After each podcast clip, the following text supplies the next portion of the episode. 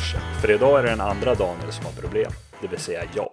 Jag har inte riktigt hunnit med att installera en studiodator och så är det ju som så när Artfors ligger i framkant, då hinner man inte med. I studion idag är det Daniel gånger två och en gäst. Och gästen är inte mindre än min egna bror John Törnblom. Lite mer om varför han är här kan vi ju ta när vi kommer till dagens ämne. Men eh, vi brukar alltid ha lite försnack, så Artfors, hur har din dag varit? Ja. Eller din vecka? Ja, den har varit ledig kan man väl mm, kort ut, uttrycka det. Ehm, eh, De flesta har ju haft en ledig torsdag, fredag, lördag, söndag. Jag har haft eh, inom citationstecken dubbelhelg istället. Eh, Jag är ju ledig på onsdagar som, som de flesta vet för det här laget. Så att jag har haft onsdag, torsdag och så jobbar fredag och så nu fredag, lördag. Eh, Det är väl... Men jag har ju gjort, eh, jag har ju gjort, lyckats göra någonting riktigt, riktigt dumt också.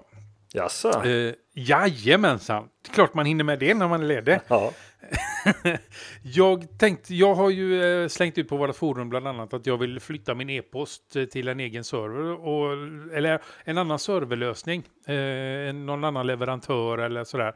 Så att eh, till slut då så var det ju eh, Jonathan tror jag som kom med att jag skulle testa iRead Mail eh, som han kör.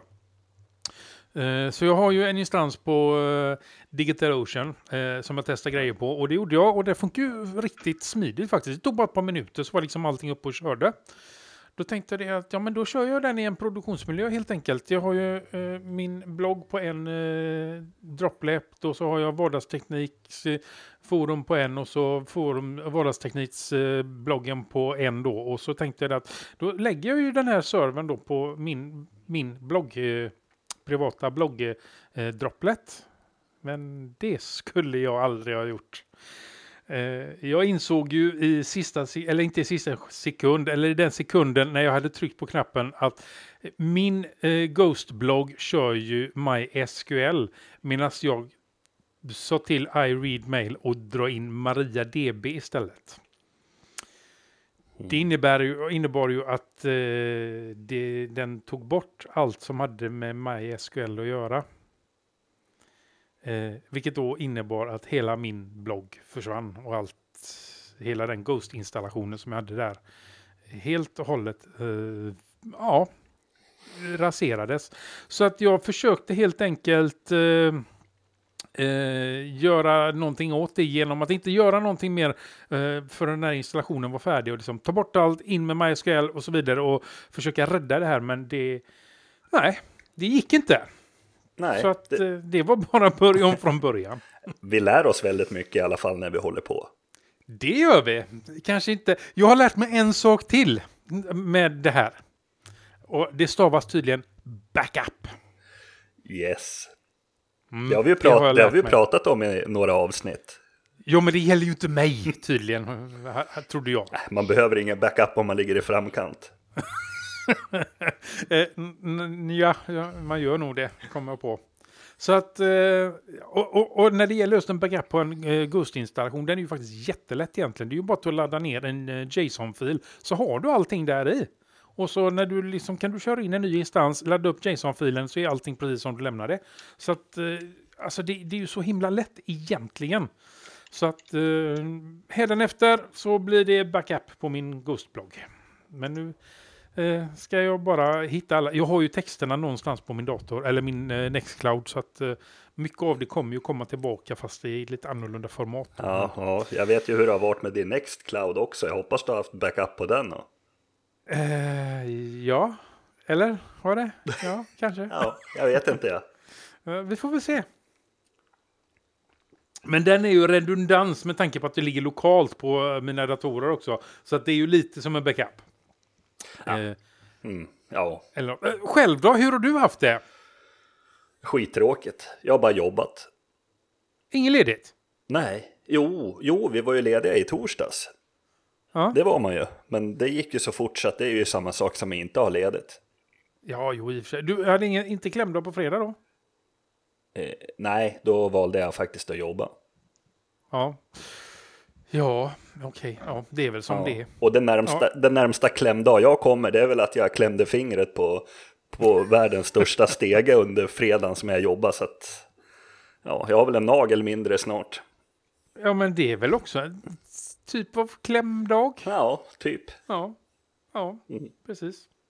Men- Ha, inget roligt alltså? Nej, verkligen inte. Men jag tycker så, så här, vi ska väl presentera veckans gäst lite grann i alla fall. Ja! Du kan få presentera dig John. Ja, Ja. det kan jag göra.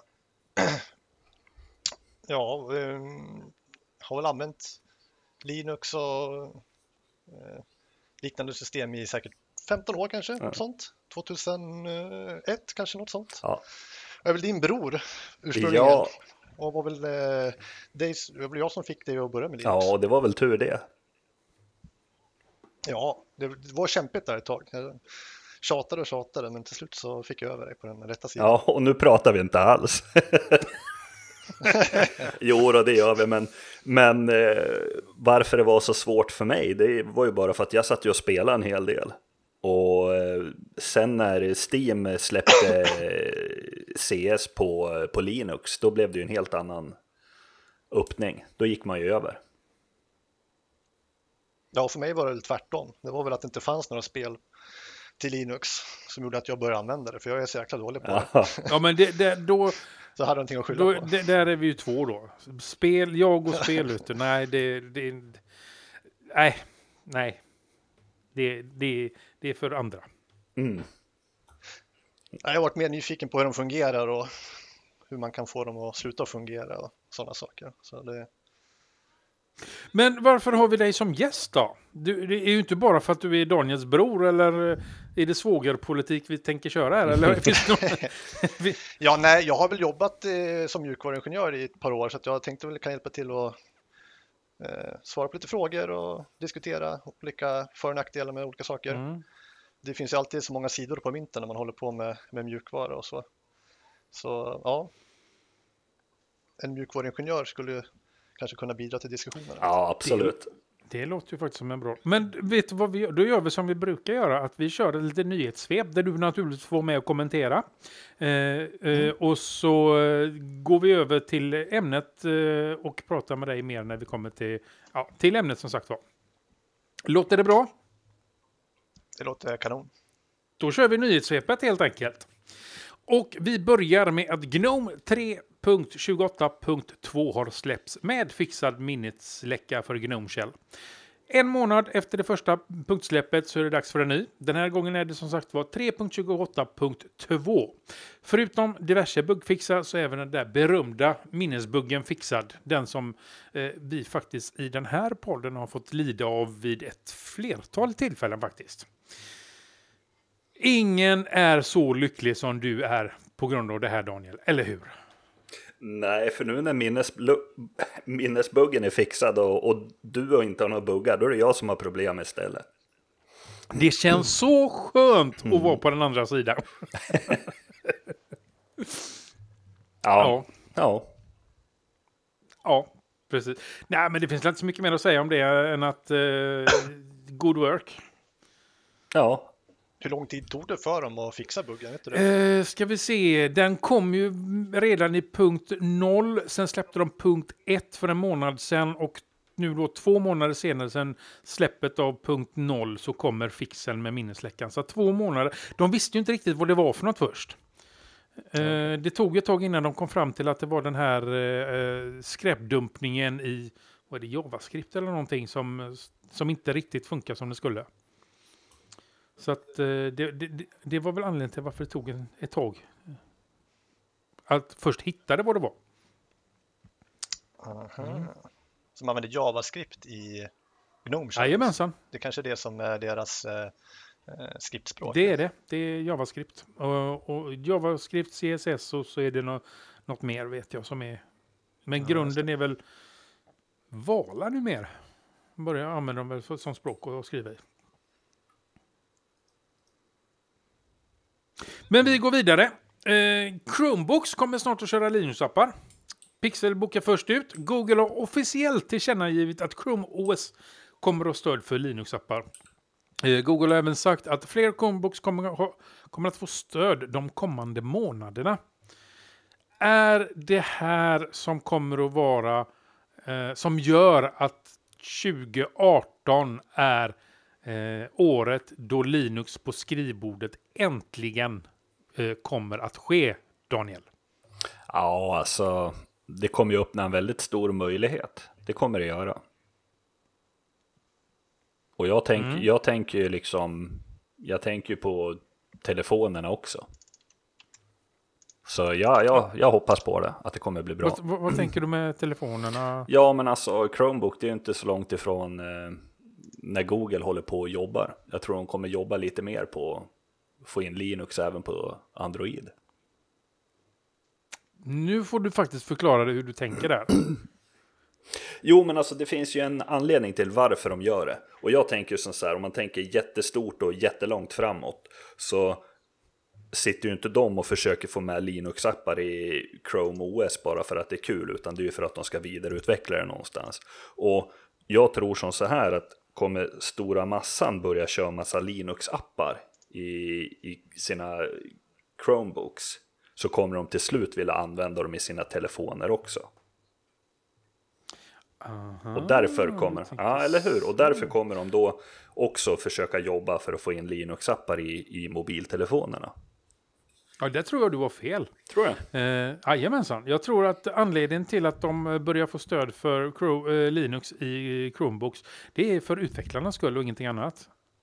Sen att eh, gemene man kommer kunna köra det också, det är en sak, men eh, de vill helt, alltså idag när du utvecklar för Android eh, och Chrome eh, och Chrome OS så sitter du antingen i Mac eller så sitter du i Windows eller Linux eh, och gör det här. Och eh, du sitter inte med en Chromebook och utvecklar för eh, för eh, systemet. Du använder nog inte ens systemet på grund av att du är utvecklare. Eh, utan du bara skriver dina appar och så skickar du iväg dem, stort sett. Det här gör väl, det här är väl tänkt mer så att du ska, det de kallar för dogfooding helt enkelt. Att man ska använda det man eh, utvecklar för. Så att eh, huvudsakligen så tror jag att anledningen till att de eh, ger stöd för Linux-appar i Chrome OS är för att du ska kunna utveckla för systemet på ett mycket bättre och smidigare sätt. John, kommentar? Mm. Ja, jag har aldrig använt en Chrome OS-laptop eh, faktiskt, men det har ju alltid varit lite bökigt att hitta en, en bra laptop som utvecklar om man, om man nu vill använda Linux. Det, det är alltid något strul med drivrutinerna till eh, wifi eller eh, de här function keys och allt vad det kan vara. Så det vore kul om Chromebook kunde bli en sån där plattform där de faktiskt eh, eh fungerar out of the box. Ja, ja men det, det, är ungefär min tanke om det här också, att det, att det är så de tänker göra. För eh, en Chromebook, det är väldigt simpel, billig och simpel dator i sig. Eh, visst kan du få, eh, som en Pixelbook kan du få riktigt bra hårdvara. Men det är fortfarande, du kör fortfarande alltihopa i en webbläsare. Kan du sen köra Linux-appar på det här, även om det är containerappar i containrar, och kan sitta och utveckla. Alltså för det första så får du en billig dator eh, till ett billigt pris som du kan göra ditt arbete på. Så att eh, det är nog där, som sagt det, det, det, är nog där de har lagt krutet. Sen att vi dödliga också kommer att kunna använda det för skojs skull, det är bara en fördel. Mm. Det tål att funderas på. Men det säger du att vi ska gå vidare alltså? Ja. Då gör vi det. Ubuntu 18.10 är nu officiell, det vill säga utvecklings, eh, utvecklingen av 18.10. Inte nog med att uh, Ubuntu 18.10 nu är officiell och uh, att börja att utvecklas för. Den har av, även fått sitt namn, Cosmic Cuttlefish. Som jag sagt tidigare så tycker jag att namnet på den nya LTS-versionen, det vill säga 18.04, är bland de bästa jag hört hittills. Bionic Beaver. Men den här är nästan lika bra. Eller vad säger du Daniel? Bionic Beaver har vi ju alltid eh, tyckt det var ett grymt namn. Vad tycker du om eh, Cosmic Cuttlefish? Ja, det, det låter rätt bra det också. Men vad är en cuttlefish för någonting? Eh, Eller hur? är inte det någon typ av plattfisk tror jag? Ja, jag körde faktiskt det i Google och det står så här sepialliknande bläckfiskar. Ah, Mm. Okej, och det, det sa ju precis lika mycket.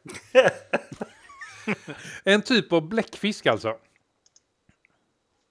Ja, Ja, nej, Bionic Beaver var bättre då.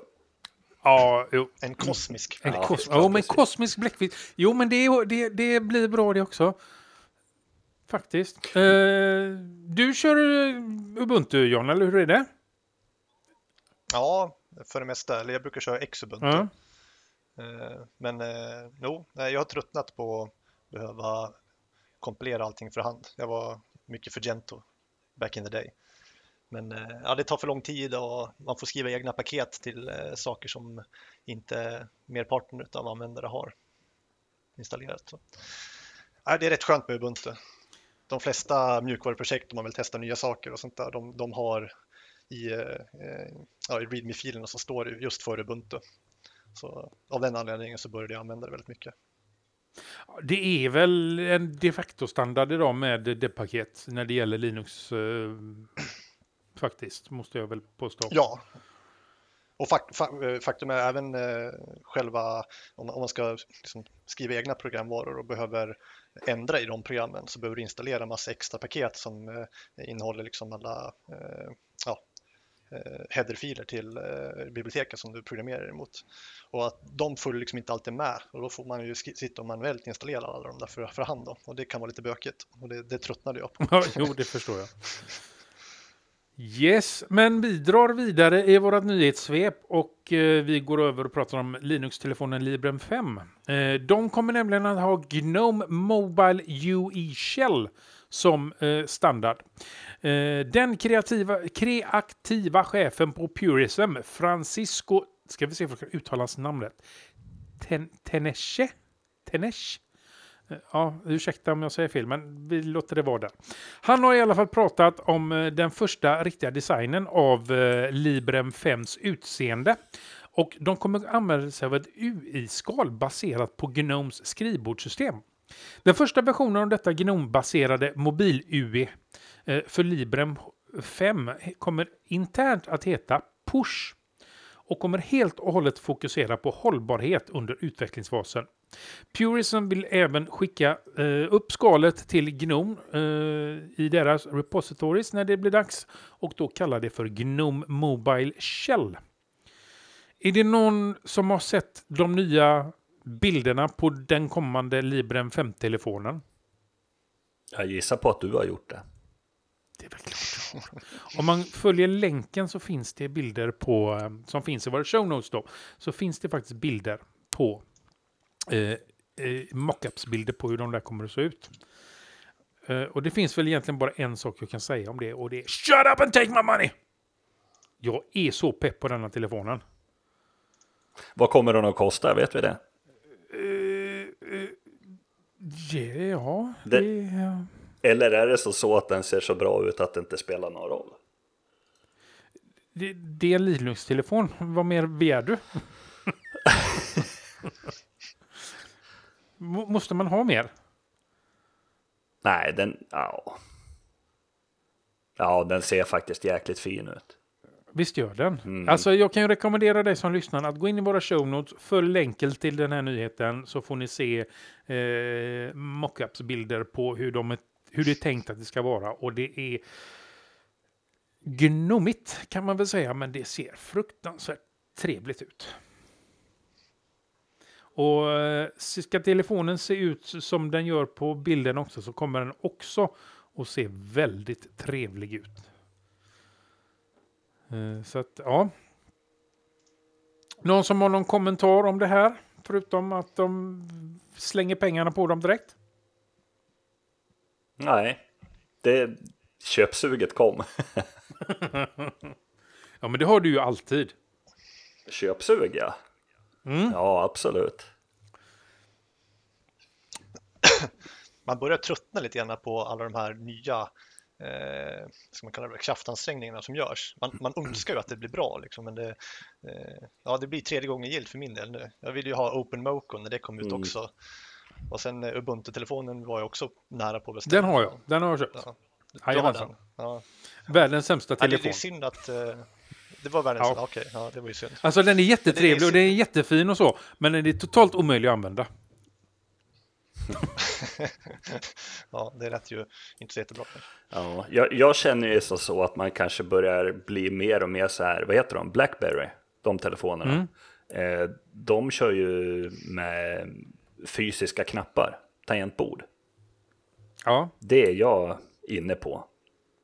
Det är fortfarande... Alltså när, när, när du kommer till den, alltså eh, Palm lanser, eller lanserade, eh, eh, de har ju gått ut och talat om att, eller rätt sagt, eh, vad heter det, eh, LG som äger eh, WebOS har ju gått ut och talat om att de vill ha en ny WebOS, eller Palm, Palm Pre-telefon för dagens mått mätt. När den kom så var jag ju riktigt sugen på en sådan. Så Ja. att eh, den kan man ju alltid hoppas på att den eh, kommer. Jag- kan faktiskt avslöja en sak. Det, det är så, så här att jag vill ju ha, ha fysiskt tangentbord. Och jag kan, så länge jag har haft en egen mobiltelefon så kan jag nog säga att den jag har gillat absolut mest är den som har haft utskjutbart fysiskt tangentbord. Och jag satt och kollade lite på det. Det var en HTC, eh, ja, jag minns inte riktigt vad den heter.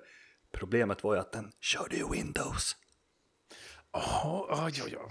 ja. Då förstår jag Ja, problemet. Men, men där ser du lyckan i att ha ett fysiskt tangentbord och det skulle väl jag gå igång på. Hade det varit Linux, Ja, det Linux, på. Linux på telefonen och ett eh, ordentligt tangentbord, då hade jag nog varit först Ja, Palm den. Pre har ju ett fysiskt tangentbord, ett utskjutbart. Och så är det ju Linux i grund och botten där också. Ja, Ja, man kanske sitter där med två telefoner snart. ja det kanske är så. Ja. Man vet väl, eller tre. Nu kommer ju, eh, för, nu kommer ju då OnePlus att släppas eh, nästa vecka här också, eller eh, kommer de att presentera den. Så den är man ju lite sugen på också. Mm, jag har lärt mig att blunda hårt. Det kan jag inte. Och så, eh, sen har vi ju det här, visst jag försöker göra mig av med allt Google, men eh, det kan ju hända att en eh, pixeltelefon av modell 3 släpps i Sverige till hösten. Det vet man ju inte. Eh, nu när de ändå ska släppa allt det andra som eh, Google Assistant och sådär så vem vet? Det kan ju vara intressant när det... Ah, det är mycket nu om man säger så. Ja, jultomten får komma med en stor säck har jag. En dyr säck om inte annat. eh, nej, men vi lämnar väl telefonen och går vidare. Eh, och tar, talar om då att Manjaro, våra, en av våra favoritdistributioner, har släppt ARM 18.05 Mate. Det vill säga eh, Manjaro ARM Mate 18.05 är för Raspberry Pi 1 och 2 och de har släppt. Och de, de eh, kommer med en helt basic Mate utan några som helst extra något extra eller lullull. Så att det är väl inte så mycket att säga om det. Eh, det är väl bara till att köra om man har en Raspberry Pi och vill köra Manjaro. Eh, eller vad säger du Daniel? Ja, mycket bra val av dist för övrigt. Säger han som sitter på Antergos. Ja, fast jag, jag är sugen på att gå tillbaka alltså. Jag ska avslöja en sak. Det är jag med. Ja. alltså, det enda som gjorde att jag bytte från Manjaro till Antergos, det var ju när de hade problem i några dagar med, vad heter det, Network Manager eller någonting. Så fort, Ja. så fort du körde en uppdatering så pajade nätverket och du vet, då bara, nej, suck. Eh, och, och sen är det ju lite jobbigt att eh, de släpper uppdateringar eller lite set, segt. Det var det jag bytte för. Ja, för jag märkte det när jag satt på, eh, på Teamspeak och pratade mycket och så uppdaterade servrarna men inte klienten och då var man tvungen att fixa det manuellt och ah, egentligen en jäkla skitsak men ja, Ja, det är ju faktiskt det. Det är egentligen en jädra skitsak. Men det är ju alltid kul när, och så ser man, de fick ju den nu, men jag får ju vänta kanske en vecka. Nej, jag kan inte vänta en vecka till. Och så är man där och pillar i alla fall och då kanske man saboterar det man har byggt upp tänkte jag säga. Men men eh, har inte de så att man kan byta så att man kan få lite snabbare uppdateringar och ta någon beta eller någonting? jag vet, jo det har de väl i och för sig, men eh, den, om den ligger sen Antergos kör ju faktiskt Arch egna eh, källor. Så att alltså du får, det, det, det är ju egentligen en ren Arch-upplevelse fast med eh, en lättare installation. Om man säger så. Det är väl väldigt enkelt förklarat men, men ändå. Ja. Nej, Ja. Vi får se, man kanske går tillbaka. Ja, Jag, jag ska ju snart köpa en, eh, en processor och då blir det ju det här klassiska att den, den näst bästa datorn går ner till den som har näst bäst idag och den datorn går vidare. Så går det ju ner så till, till yngsta barnet. Och då blir Och den som blir över kommer du använda som studiodator. Nej, jag har... alltså jag försvann ju härifrån innan inspelningen och jag hittade ju till Mini ITX-dator. Jag har ju två stycken som bara ligger nu. Okej. Så nu blir det inspelning här. Ja, får se ifall du hinner det nu istället för att löda kontakter. Ja. Nej, jag, jag får prioritera helt enkelt. Precis. John, några kommentarer eller ska vi gå vidare? Nej, det var så länge sedan jag använde Arch så jag kommer knappt ihåg hur, hur det fungerar om man ska vara ärlig. Ja, det är väl bara att titta på din bror så förstår du hur det funkar.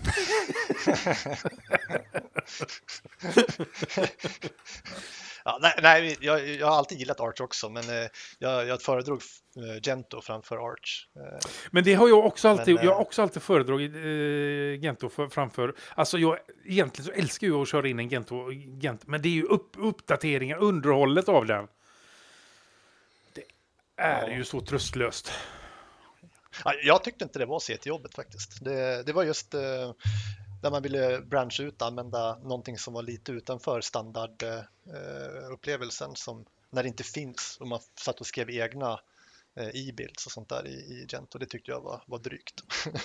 Alltså du gjorde så, ja, men jag vet ju det, det var ju så mycket lättare att köra in någonting från source direkt också ja, och det, Istället för att... Jag, jag, jag gjorde så för Arch också ett tag, men när man kommer när man inte finns i AOR-repositoriet så då, då får man sitta och skriva dem där själv igen och det, ja, då blev det, då blev det jobbigt. Men man behöver ju faktiskt inte göra så. Nej, nej, absolut inte. Det, så, nej, Manjaro skulle jag faktiskt vilja prova själv. Det, det kanske blir att jag provar det någon gång på min laptop eller något. Ja, varför inte? Då gör vi det samtidigt nästa vecka nu då. Du, Ja, vi får se. Jag har eh, viktiga saker som man behöver göra på dagarna med laptopen också. Så.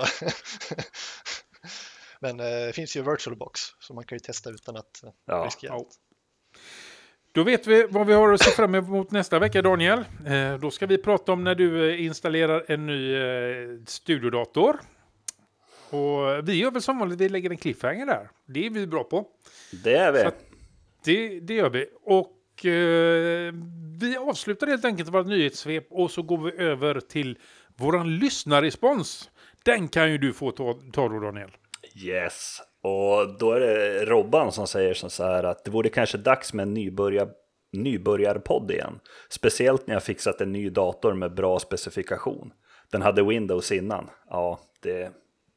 Allt annat är ju bättre då. Eh, kanske ska annonsera, fråga efter, tjata om, om lite frågor i nästa podd. Där har han ju faktiskt eh, eh, rätt, tycker jag. Ja, Det är alltså en eh, nybörjarspecial är väl inte så dumt. Eh, och så bara så, som en, klar, som en blixt från klar himmel. Varför inte lägga ut ett eh, inlägg i vårt forum om eh, frågor om en nybörjarpodd? Eh, så kan vi ta det därifrån helt enkelt. ja absolut. Mm. Yes, det var den lyssnarresponsen vi hade. Det var det. Yes. Eh, tack ska du ha. Du, och Robban skickade som sagt via mail på staff.linuxpodden.nu. Och nu Daniel, nu ska du få briljera tänkte jag säga. Men inte du utan din bror ska få briljera. Det, det är som så här att när, jag har massa frågor som inte rör hår, hårdvara utan det är lite programmering och annat sånt där eh, svåra Linux-grejer så brukar jag ringa till, till min bror John. Det har du varit med om förut John, eller hur? Ja, det, det är tur att det är så, annars hade vi ju knappt pratat med varandra kanske. ja, eller hur? Ja, det är tur att jag inte är onykter och ringer mitt i natten i alla fall. Men det är ju så jag gör med min bror. Ja. Oj, oj, oj. Ja, Ja. men, men Ja. i alla fall så. Vi har ju pratat rätt mycket om det här med skrivbordsmiljöer och framförallt XFCE, att de ska eh, uppdatera från en version av GTK till, till nästa. Och jag känner mig helt vilsen när det gäller GTK och QT och GTK plus och GT, GTK 2 och 3 och allt det där. Och de frågorna skulle väl jag vilja ställa till dig idag, eller vi skulle i alla fall prata lite om det så man förstår vad det handlar om. För jag som är totalt värdelös när det gäller att programmera. Jag är så dålig så att jag funderar inte ens på att börja med det längre. Eh, så är det en djungel. Men, men det innebär att du en gång har funderat på det alltså? Ja, jag har ju gått programmering A på, i skolan. Wow. Ja, Ja, mm. det sa ju inte min Okej. lärare kanske. eh, jo, han kanske sa det fast av en annan anledning. Ja, nej, men, men- men man har ju kommit upp i ålder så man tänker ju som så här, visst jag skulle ju vilja programmera och sånt, men nej, jag hinner inte och jag har nog inte rätta tänket för det. För jag känner några programmerare och de är lite speciella. nej, de har, det är Ja. ett väldigt speciellt tänk och jag tror inte jag har det tänket så jag är helt enkelt bättre på andra saker. Jag är också, jag är också inne i det där träsket och vill programmera. Och jag har ju börjat så många gånger. Eh, det är ungefär som eh, att sluta röka. Man gör det fler gånger än man lyckas, tänkte jag säga. Och alltså, man stöter ju på det där lilla problemet som man inte kan komma förbi. Jag vet ju om det, att har du väl kommit förbi den eh, punkten så kommer det bara lossna och det kommer bara flyta på. För det säger alla att så är det. Men det är när man ska för, alltså, det, det, just den punkten, när den än kommer, när man har kommit dit, då är det stopp. Och så, alltså, man har ju inte, som du säger, den tiden och den, eh, det tålamodet som man en gång kanske hade. Och då lägger man ner. Ja.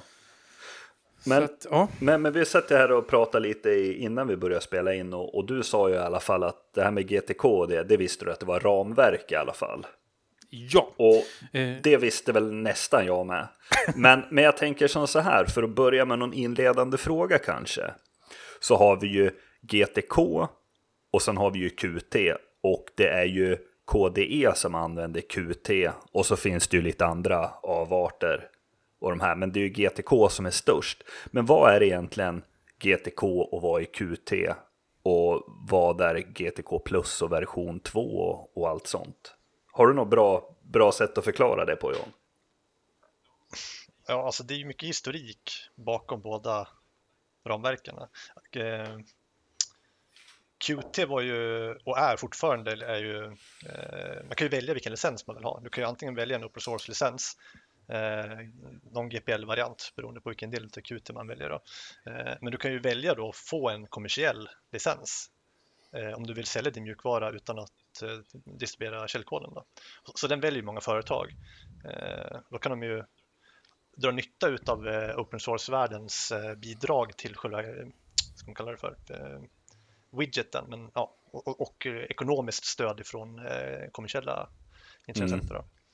Medan GTK eh, ursprungligen eh, var vi lite skeptiska till licensformen som man valde först då för Qt. Och, eh, KDE 1, så alltså den första KDE-versionen körde ju Qt och då, då, där var de ju lite oroliga för hur licensformen såg ut. Då. Så då, då, eh, jag, jag tror att det var det som var liksom själva startskottet till eh, hela Gnome och eh, det här då, att eh, hitta ett alternativ som inte var som var helt fri mjukvara. Då.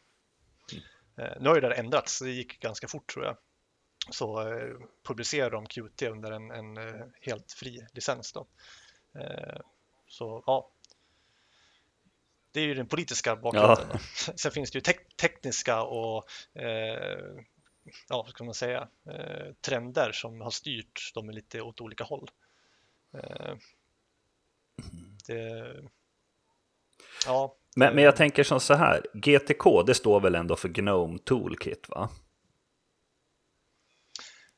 jag tror att det står för GIMP Tool. det gör det. GIMP Toolkit står det för. Ah, okej. Så, så att, eh, jag, jag gissar att det, det kommer ifrån GIMP Ja. först. Alltså de som gjorde den här ganska komplexa grafiska gränssnittet var väl trötta på det som fanns vid den tidpunkten och gjorde någonting eget.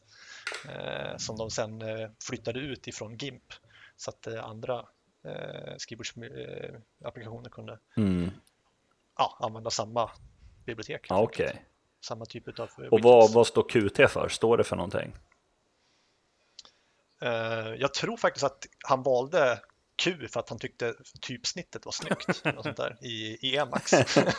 så det är, ja, det är inte något mer. Så det är egentligen ett snyggt toolkit då? Eller snygg, snygg tool? Ja, det skulle man kunna säga. Så ja, det blir ju faktiskt cute på, på engelska också. Så han kanske tyckte att det var cute. Men, Så- men för att förtydliga där då, QT eller Qt då är ju faktiskt utvecklat i, i från, är ju norskt ifrån början. Eh, Det var ett företag som heter Trolltech som utvecklade det från all, allra första början. Så att eh, det är ju utvecklat av ett företag medan eh, GTK är gemenskapsutvecklat, tror jag. Ja, det får man väl säga. Eh, Jag tror eh, GTK och Gnome i allmänhet är ju backad av Red Hat och andra företag. Men, men det är mer, eh, vad ska man säga? Jag upplever det fall som mer eh, community-drivet. Ja, det är mer är öppet på det sättet eh, när det gäller källkodsvarianten. Som du sa tidigare, Qt har en eh, proprietär licens också, fortfarande tror jag. Ja, och det kommer de nog att fortsätta med. Det, och det är inget fel med det. Nej, nej, nej, nej, inte alls. Det, det, Mm. Och, och jag tänker så här, jämt när, när man pratar om eh, saker som använder GTK så brukar det ju stå GTK+. Varför står det GTK plus och inte bara GTK? Jag tror jag vet, jag tror jag faktiskt vet vad det, vad det innebär. Jag, jag tror att det eh, har att göra med att GTK Plus är eh, skrivet i C++ från början nästan. Jag tror att det är nästan rätt. GTK++ är C++. Jaha, okej. Jag tror det är så. Ja. så jag tror att man skrev om GTK vid någon tidpunkt och gjorde det mer objektorienterat fast det var fortfarande skrivet i C då. Eh, och då kallar man det för GTK+. Men, men ja, det ska vara osagt. Jag är lite osäker. Men, eh, Mm. Men egentligen alla, alla GTK-versioner som man använder idag, det är GTK. Ja, alltså, eh, vad ska man säga, när man, när man liksom gör mjukvara och eh, programmerar emot Ja. GTK, då heter liksom libbet heter ju libgtk. Och eh, sen om det heter GTK plus i broschyrer och liknande, det vet jag faktiskt inte. Men jag ser alltid Ja, GTK. okej, ja. Och sen så när man, när man menar då C++ eh, API till GTK, då brukar man tänka GTK++, tror jag. Men, Mm. eh, ja, Okej. jag är inte jätte... Jag gör inte jättemycket GUI-programmering så att jag är inte jättebekant med Men, men jag tänkte, namnen. just den här skillnaden mellan GTK och QT, är det någon... Eh, ska jag säga nu, det blir ju... Det är ju så svårt när man inte kan någonting, men är det någon... jag tänker på prest... Alltså det är ju skillnader. Vad, vad är det för slags skillnader på eh, de två? För kollar man på, för de flesta använder ju GTK idag om man kollar på skrivbordsmiljöer. Det är ju, vad heter det, KDE som använder Qt och LXQT. Och sen är det ju några andra, Trinity Desktop och lite sånt där. Men annars använder ju alla GTK. Varför har det blivit så? Är det som så att Qt kanske inte har prestandan med sig eller är det bara krångligt att använda det? Det är absolut inget fel på Qt. Jag tycker det är jättetrevligt. Jag, jag har alltid föredragit Qt framför GTK när, när jag har gjort mina små GUI-program som jag har gjort. Då.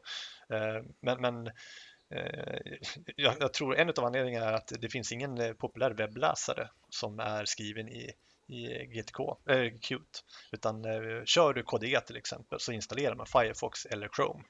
Och båda de använder GTK. Eh, Så att jag jag tror du kommer ändå behöva ha GTK installerat. Men det där, Medan som det, där är väl en, är det det där är väl ändå en sanning med modifikation när det gäller webbläsare. Just Firefox. Ja, Firefox blir väl mer och mer GTK-baserad, men eh, eh, Chrome, det, det är väl bara det att de de är väl inte utvecklade för att använda GTK som standard, utan de har eh, tillåtelse att läsa, oh, nu kommer han som kan programmering in också, tillåtelse att läsa i biblioteken eller något sånt där, fast de egentligen inte är direkt utvecklade i GTK-miljö. Jag tror faktiskt att eh, båda de är det. Om, om, du, om du installerar KDE och, eh, eller Kubuntu och sånt där och eh, du vill installera Firefox eller Chrome så måste du ha GTK installerat också. Det går inte att köra Firefox utan GTK. Eh, mm. Däremot så kan man ju tvärtom då, så kör du Xubuntu till exempel så kan jag installera Firefox utan att köra in Qt. Jag, jag har inte, ja, nu har jag på min, på min dator har det, men jag behöver inte ha Qt installerat i, i liksom standarduppsättning utav, utav uh, Ubuntu eller Xubuntu. Mm -hmm och jag, jag, vet inte om det bidrar till att man väljer det ena framför det andra, men, men om de flesta redan kör en GTK baserad eh, miljö så, så ser temana bättre ut när de integrerar eh, liksom naturligt med användarnas miljö i övrigt. Då. Så, och det är samma sak om man, du kan ju göra mjukvaror i Java till exempel och göra Java-gränssnitt. Men de har också sitt eget toolkit som ser lite udda, lite annorlunda ut än vad, vad, vad det kan göra när man kör ja, C eller C++ baserade eh, program. Då. Så ja. Mm. Spännande. Du har ju den här frågan här om eh, XFC också. Den, den tycker jag mm. är intressant. Eh. Ja, det är ju så, så att både jag och min bror använder ju faktiskt XFCE. Och då är det ju mycket prat om GTK om man vill uppgradera till version 3. Men så diskuterar man ju även att när man uppgraderar till GTK 3 så kommer den versionen redan att vara gammal. Och då tänker jag så här, varför vill man uppgradera? Och vad vinner man på respektive förlorar man på att upp, uppdatera? För, det, för mig känns det som så att lyckas man inte uppdatera så, så går XFCE i graven. Jag kan ju säga en sak som jag vet eh, i alla fall angående uppdatering till eh, GTK 3. Det är ju det att GTK 2 kommer ju alltså att slutas att underhållas. Så att det är ju en av anledningarna till att man, man vill eh, uppgradera XFCE till eh, en nyare version av GTK. Sen är det ju så, eh, tittar du på Gnome exempelvis, eh, så är ju den och de, de programmen som nästan alla eh, program idag är ju utvecklade Eh, eller förflyttade, eller vad ska man säga, uppgraderade till GTK 3-standard istället för GTK 2. Det är väldigt få eh, mjukvaror idag eh, som kör GTK som är i GTK 2. Eh, så där är ju en anledning att eh, underhållet för ramverket kommer att sluta underhållas. Eller har jag fel? ja, men det, det här är ju också som en konsekvens av eh, kulturen kopplade till de olika ramverken. Alltså Qt har ju haft en mycket mer fokus på att vara plattformsoberoende. Jag menar, du, du, du kör ju Qt på eh, gamla eh, Nokias eh, handdatorer och eh, de har varit väldigt noga med att vara bakåtkompatibla och sånt där. Eh, Medan GTK har det varit mindre fokus på det, eh, upplever jag i alla fall. Eh, så att, när, när, det är ju en balansgång mellan hur mycket stabilitet man vill ha och hur mycket ny funktion man vill ha. Eh, och eh, jag kommer ihåg när, KD4 kom och eh, Gnome 3 började komma så, så det var nästan liksom en hysteri till att vi måste modernisera skrivbordet på Linux och göra det bättre än vad Vista var. Och, det var många videoklipp på snurrande kuber och häftiga effekter. Och det var ju så fräckt att... när man höll på! Ja, och det, det var ju det. Jag var ju inne i hypen likadant som alla andra. Så det, det är inget det är kanske inte är något konstigt, men det är väl kanske det som är förklaringen till varför det har blivit som det har blivit. Att eh, man, man, ja, man fokuserar på lite olika saker och eh, XFCEs eh, skrivbordsmiljö kom ju till för att vara lite av en, en, en eh, light-version av eh, Gnome eh, där man inte behövde ha alla de här eh, häftiga finesserna. Då. Eh, personligen så har jag aldrig eh, vant mig vid det här aktivitetstänket som både KDE och eh, eh, Gnome 3 premierar, att man strukturerar sin, sin, eh, sitt skrivbord efter aktiviteter som du arbetar på. Och, och Trivs man inte i den miljön, då, då kommer det finnas ett, en, ska man säga, en målgrupp för för den typen av skrivbordsmiljö också. Så jag tror faktiskt inte att XCC kommer gå i graven. Jag tror snarare att blir det något, visar det sig att det är ett eh, riktigt problem så tror jag många användare som faktiskt också kan programmera kommer att gå mot eh, att eh, bidra på egen hand. Liksom. Det hade jag gjort i alla fall. Ja. Men, men jag tänker så här att eh, eh, om jag, vi tar till exempel ett program här som heter Record My Desktop. Och går jag in i filhanteraren och kollar på det så kommer ju Record My Desktop och sen följer det ju med två eh, fronten till dem. Och den ena är gjord i Qt och den andra är gjord i GTK. Och kan man få problem här då att den här frontenden till programmet är skrivet i GTK 3. Funkar det inte då? Hur funkar det då om jag har liksom GTK 2 på allting? Eller kommer den installera båda versionerna? Eller? Jag tror den kommer ha båda installerade. Så, så är ju fallet med XFC idag. Det finns ju många bitar som har portats till, till eh, eh, GTK 3 redan. Men eh, allt är inte färdigt då. Eh, så de går att köra bredvid ja. varandra. Då.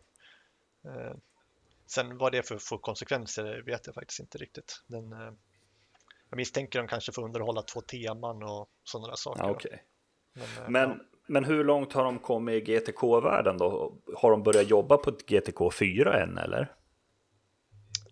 Det tror jag. Jag är inte så insatt faktiskt, men eh, det finns väl en GTK 4? Det gör det. Det finns en GTK 4 och ja. den eh, ska väl lanseras i samband med att eh, Gnome släpper version 4 av Gnome Shell helt enkelt.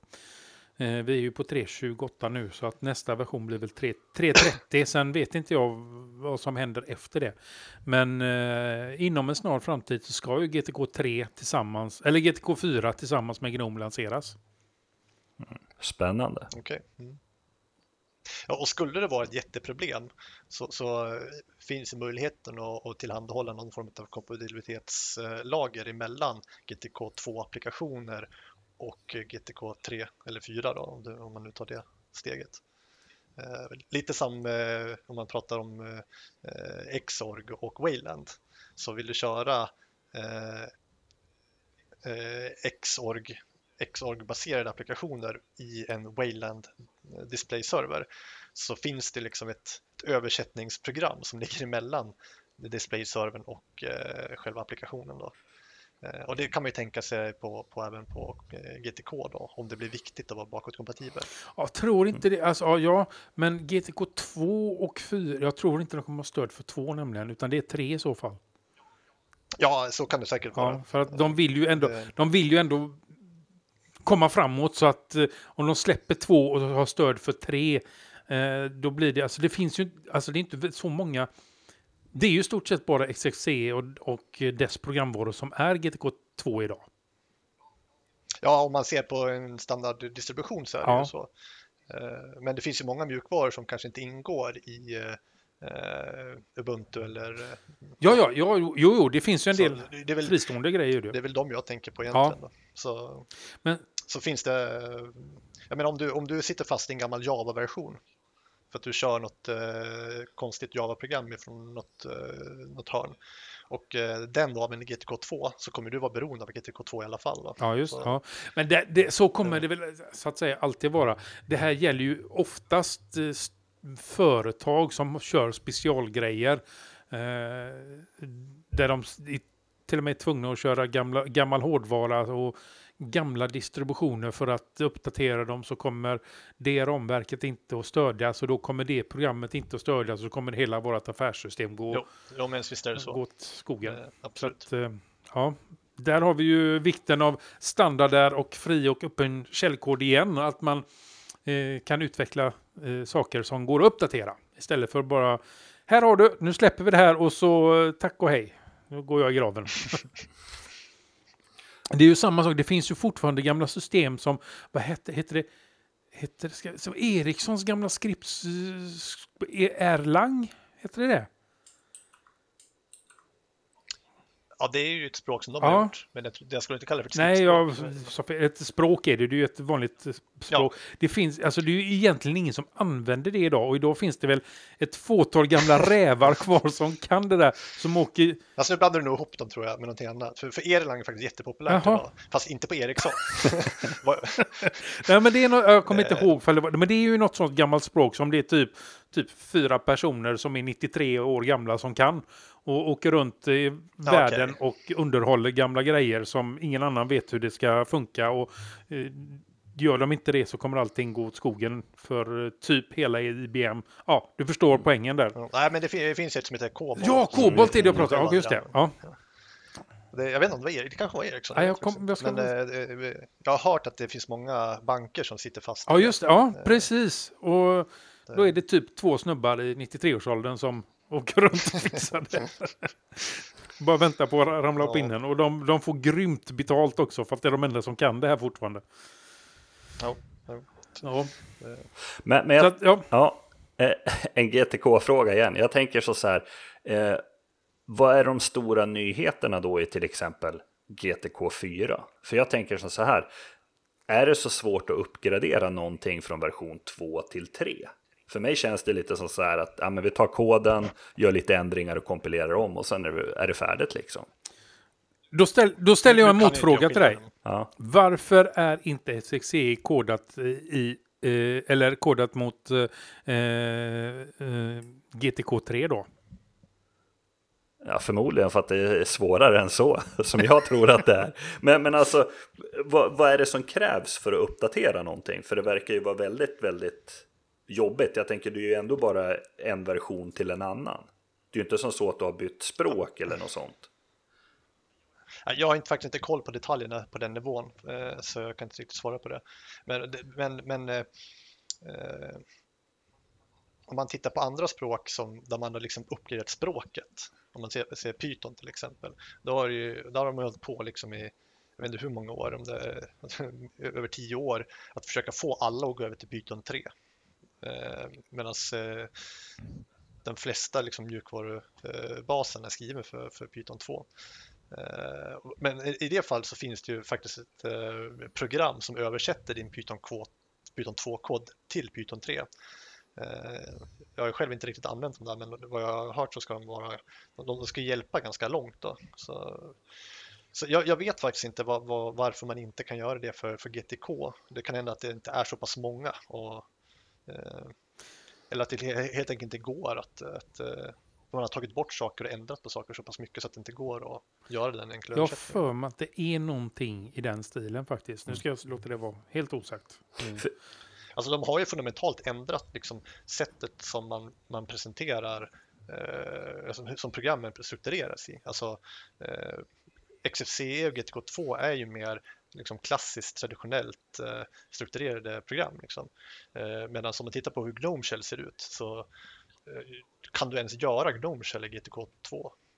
Alltså det, Nej, jag tror inte det du. Alltså, du- du har ju större liksom, möjligheter att, att eh, designa din, eh, ditt eh, GUI Ja. på. Då. Eh, Så, men eh, ja, det, och det, det kanske har då kompromissat mycket på hur man gjorde förr. Så, ja.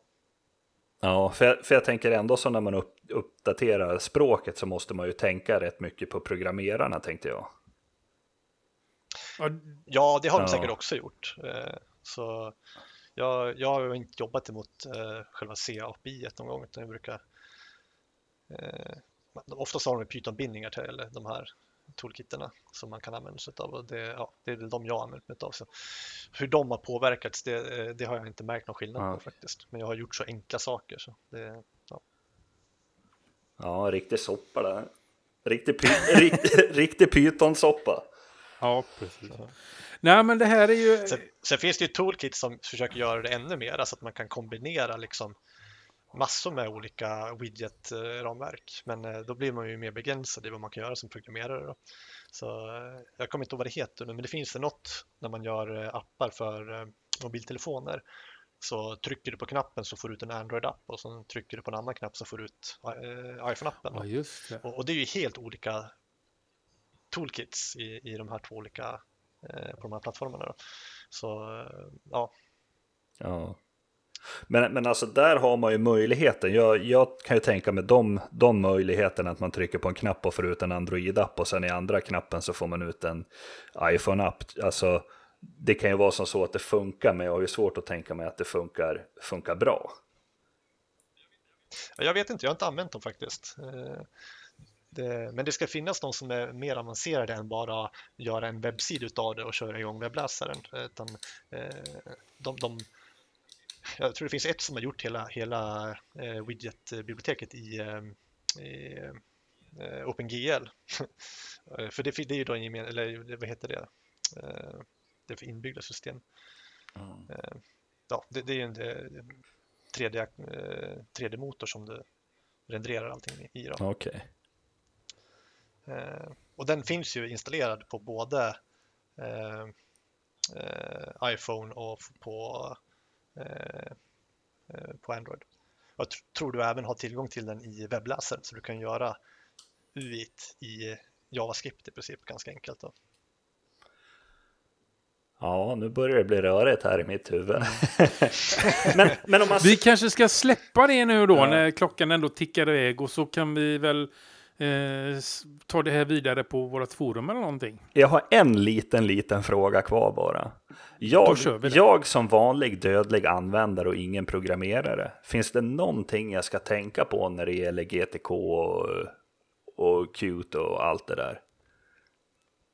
Typ vid installation av program eller när jag ska välja någonting eller är det bara att klicka och vara glad? Jag tror inte det är någon skillnad. Det är bara att klicka och vara glad. Alltså det är så mycket annat som ska fungera och vara bra ihop så att eh, jag har inte haft något problem att kombinera de här två. Jag menar, eh, det, det, är finliret som man kan få till om man väljer rätt version om man har flera att välja på. Men eh, ja, det... ja, och med det får vi väl avsluta det här ämnet då. Ja, ja. Eh, vi kan ju ta det vidare på forumet om ni vill det helt enkelt. Så att, eh, har vi något tips eller en app för denna veckan då? Oj, nej. jag fick det, det, det, kändes precis som det var min uppgift. jag tänkte att det kunde få vara det som att jag inte har något att komma med. ja, veckans app. Jag vet inte, blir det Manjaro det då kanske? Det blir nästa veckas app. Det är ju en hel Eller distribution, OS. det är ingen app. Nej. Ja, det, det, får bli nästa vecka det. Eh, vi går vidare till våran evenemangskalender och den har inte hänt så mycket med sedan sist. Det är Ulögträffen i maj eh, som ligger som enda evenemang och det är då eh, på Studiefrämjandets lokaler i Uppsala. Eh, och tiden är, tiden är, tiden är. När är tid? Ja, nu ska vi se här. Vad är tiden? Huh. Den är borta korta tiden. Jag har för mig att den var 10.30 eller någonting. Vi säger ingen tid för då kan vi ha fel. Precis. Eh, den är i alla fall... Nej, inte ens dagen står med längre. Eh, det kommer uppdateras till när ni hör det här i alla fall. Eh, det ligger numera, eh, evenemangskalendern ligger numera på vårt forum. Eh, så att eh, bege er till forum.vardagsteknik.nu så kan ni då hitta evenemangskalendern under Linuxpoddens forum där. Och när vi ändå är inne på forumet så kan vi väl eh, tipsa om det ännu en gång. Att eh, bege er gärna in i vårt eh, forum eh, och släng in frågor, svara på frågor. Eh, allt som har med teknik att göra eh, kan ni hitta där och speciellt då eh, har både Linux-podden och Android-podden varsin eh, eh, egen, eh, en egen forumtråd där. Så att eh, kasta in lite frågor och låt vårt forum växa så att vi någon gång i framtiden kan bli Sveriges bästa teknikforum. Och Eh, så ska vi öppna, uppdatera den här träffen så att den blir rätt och riktig också. Eh, jag tror det är någon, ska inte säga något namn, men han heter nog Daniel som har varit och pillat och förstört saker och ting. Så att, eh, men vilken Daniel det är, det låter vi vara osagt. ska du dra den där sista lilla harangen? Jag fixar det. Ja. Podden är licensierad under Creative Commons version 4. Du vet väl att du som lyssnar kan hjälpa oss? Vi dras med en del kostnader, inte stora men ändå. Du kan skänka en slant genom Swish, Payson eller Paypal. På vår omsida kan du se hur du går tillväga. Vi skulle verkligen uppskatta om ni som lyssnar och läser ger oss tips och synpunkter på vad ni tycker. Lämna gärna era omdömen på, omdömen på iTunes, sociala medier eller på vår kontaktsida. Eh, eller den som vill kan även skicka e-post till oss på adress, adressen staff.linuxpodden.nu. Hej då! Ja, hej då! Hej då!